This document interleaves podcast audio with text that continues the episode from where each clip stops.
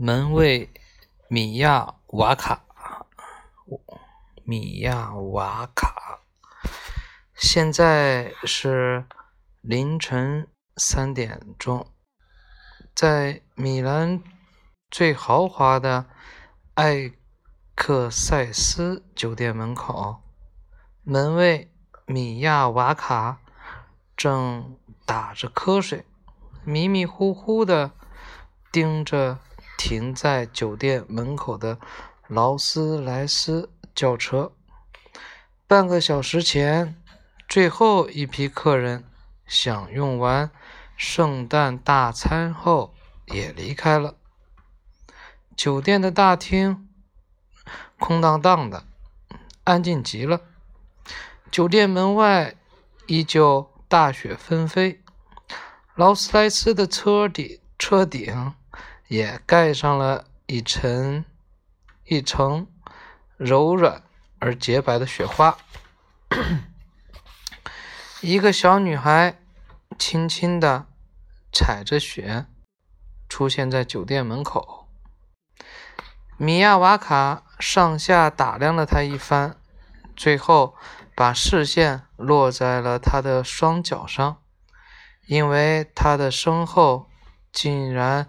连一个脚印都看不到，真是一个怪物。他暗想，穿着那么漂亮的一双小靴子，一件皮大衣，连在衣服上的帽子几乎遮住了头上另一顶漂亮的针织帽。裤子的面料是正宗的苏格兰绒，脖子上的围巾。绕了两三圈，正是最时髦的款式。米亚瓦卡一眼就认出了这些高级的服饰，他肯定是一个有钱的孩子。但是出门之前为什么不先洗洗脸呢？还有那些头发，又长又打卷，脏得一塌糊涂。简直看不清什么颜色了。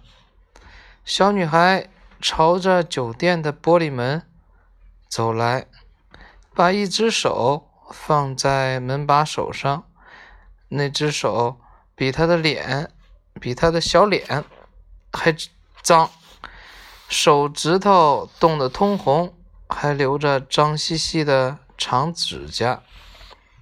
她肯定把手套弄丢了。善良的米亚卡瓦卡想，也许路上遇到什么车祸了吧？或许他和爸爸妈妈、保姆走散了？或许他想让我帮他打个电话呢？这些有钱人怎么不好好照看好自己的孩子呢？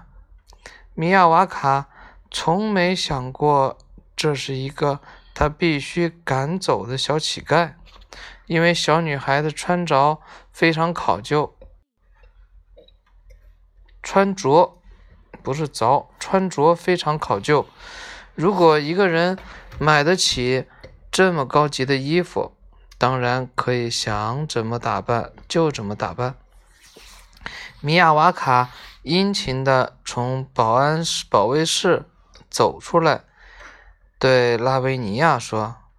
你想给家里打个电话吗？或者你需要一个警察阿姨？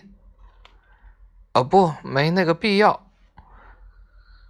拉维尼亚冷静地说：“我想要一个房间，这个酒店里最漂亮的房间。”啊，他要一个房间，酒店里最漂亮的房间。